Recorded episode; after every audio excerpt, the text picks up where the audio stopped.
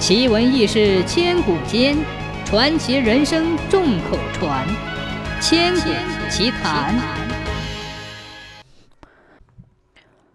崂山东海边上有个十来户人家的小村庄，这个村四下山水环绕，风景极好，就是地薄不长庄稼，是个兔子不拉屎的穷地方。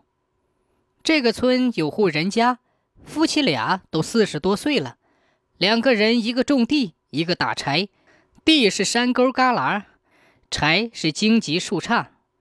老两口常商量：这么下去，没儿没女，往后这把老骨头有个三灾八难的，谁来伺候？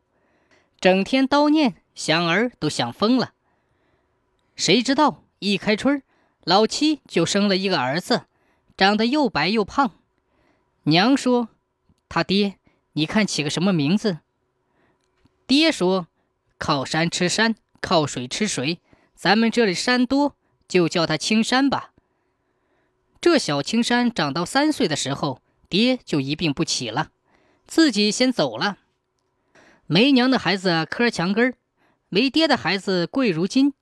青山没了爹，娘拿他就当掌上明珠。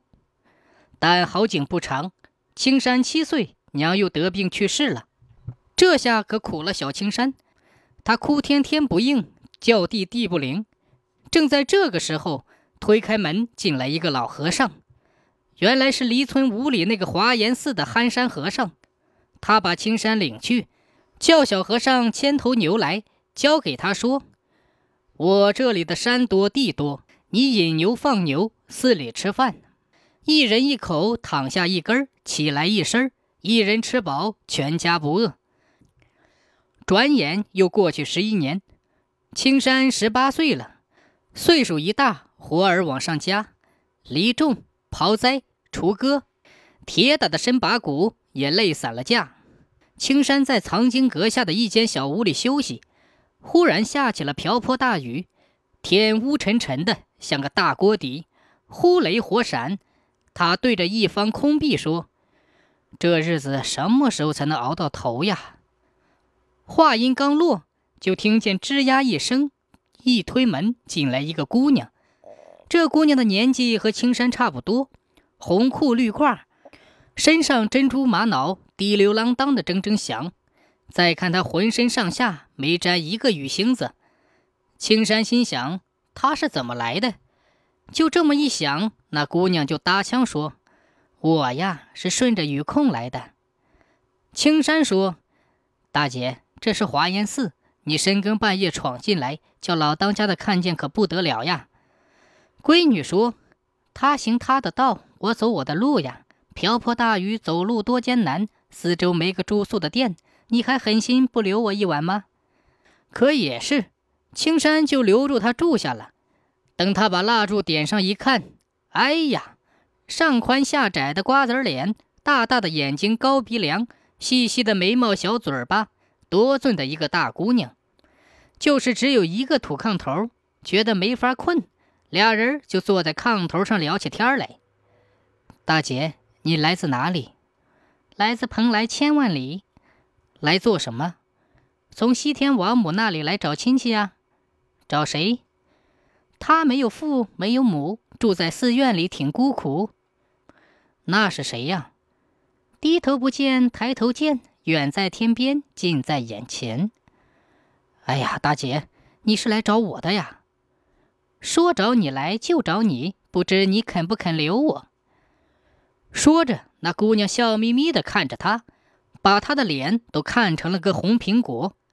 青山说：“可不行呀，叫西天王母知道了，她能不来找你吗？”姑娘说：“你寻思西王母就不思凡呀？”我是他的侍女皇姑，整天伺候他，还不知道他的心思。青山说：“天上可好？哎，好什么呀？除了云就是雾，风一刮，轻飘飘的；宫殿里冷清清。好，还来找你。西天王母要是知道了，定不能饶你啊！饶不饶是他的事儿，来不来是我说了算。我拿什么给你吃？吃糠咽菜都行。”可我连个床都没有，半铺的炕上正合适，但连个枕头也没有。枕砖睡瓦，我愿意。再就不用说了，雨也停了，天也明了，日头出来了，寒山和尚也知道了，小两口就被赶出了寺庙。青山心里头那个苦啊，皇姑心里那个甜呐。青山苦是男子汉养不起媳妇儿，皇姑乐那可是逃出了牢笼，可以安安顿顿的过日子。说来也奇怪，这功夫庄稼已过时了，皇姑却种上了荞麦，红梗绿叶开白花，石缝里长庄稼，一根银钗就地滑，小毛驴儿叫呱呱，碾坨子呜呜转，碾盘上的粮食收不完，粮食吃不完就送人，村里的人也跟着沾光。